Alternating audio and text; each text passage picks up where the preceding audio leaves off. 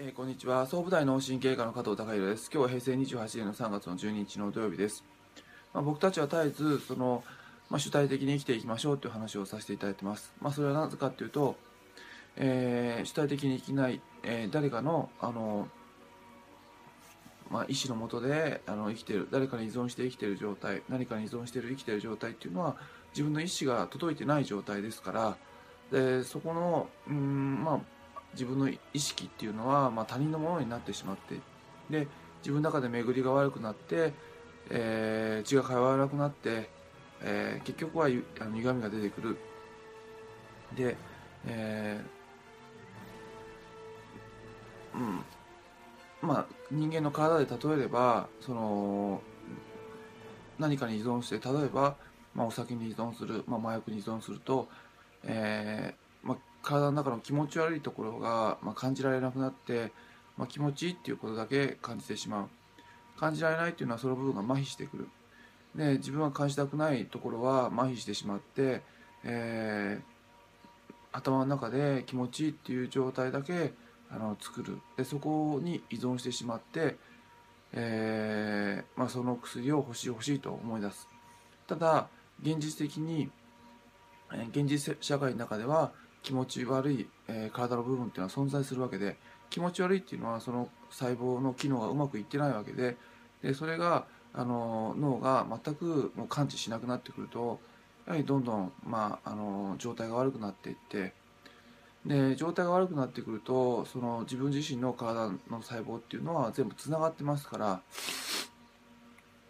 つながっているとそこを中心に病巣が広がっていってひどい場合はまあ、命までは及ぼしてしまうっていうような構造になってくるんじゃないなってくると思いますけども。なので、まあ、あのその自分自身として生きていく上で、まあ、主体的に生きるあの自分の意識をその細胞隅々まで巡らして目覚めて、まあ、あの自分自身を体現しながら生きていくっていうのはあの生物として、まあ、あの必要なことなのかなっていうふうにあのまあ、そういうのがもともとの姿なんじゃないかなっていうふうに僕自身は考えています。ですので、まあ、主体的に生きるっていうことが健康につながるっていうことは考えて考えていますので、あのそのことを、まあ、あの絶えずお話しさせていただいてるんですけども、まあ、俺は主体的に生きてるぜっていうふうに、まあ、思っていて、まあ、あの自分自身が、まあ、進化成長させていくために重要なのは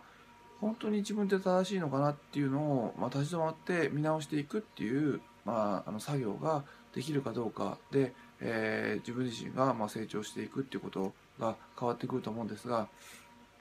本当にま主体的にまあ、その独立し独立してあの何にも依存せずに生きてるかなっていうことをチェックするポイントとしてはもちろんあのそのお酒に依存してないかどうかとかまあ、タバコに依存してないかどうかあの麻薬に依存してないかどうかっていうのは、まあ、それは前提なんですけどもまああのそれ以上の、まあ、チェックの方法としてちょっとまああの時々いくつか挙げていきたいと思うんですけども今日はあのまあ一つとして、まあ、言葉の言動の中で、まあ、何かの自分自身の状況を何かのせいにしてしまっているっていうことがよく口癖であるとまあ、それはまあ奴隷的思考になっているのかなと思います。えー、うんあ今回ちょっと、まあ、受験シーズンなんでその受験うまくいかなかったよって、えー、まああのー、なんかその隣の席の人があのうるさくて全然集中できなかったよっていうと、まあ、自分の人生はその隣の人に、まああのーうん、主体性を乗っ取られてるわけであって、まあ、主体的な人の考え方っていうのはあのまあ、もしその隣の人がガタガタしてあのうるさくてテストの集中できなくておっしゃった場合はまあそれぐらいで集中できなかったあの自分自身の心のあの余裕のなさが、まあ、結局は不合格を生んだのかなっていうような思考になるんだと思いますしああもうあのインフルエンザにかかっちゃったよってでえー、まああのあの満員電車であのごほごほごほしていた人がいたからきっとあの人のせいじゃないかなとかっていうまあ、思考回路にななっちゃってる人は、えーまあ、奴隷的なあの思考回路になってるわけでで、まあ、主体的な方っていうのはあのまあ、こういうインフルエンザのシーズンだからあんまり人混みのとこは、まあ、避けるようにしなかった自分がちょっと不用意だったかなとかあとはマスクしてなかったかなとか帰ってすぐうがいしなかったかなからかなとか、まあ、自分自身にまあ原因を求めていくっていうのが主体的な生き方で。で何か絶えずその口癖で、えー、誰かのせいにするとか、まあ、環境とかあの周りのせいにするっていうことをよく言うってことはそのじ、あの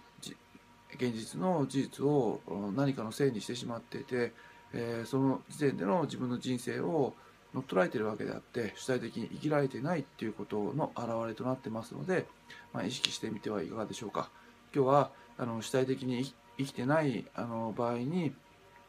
起こる現象のあのチェック項目の一つをお話しさせていただきました、えー、今日は以上です。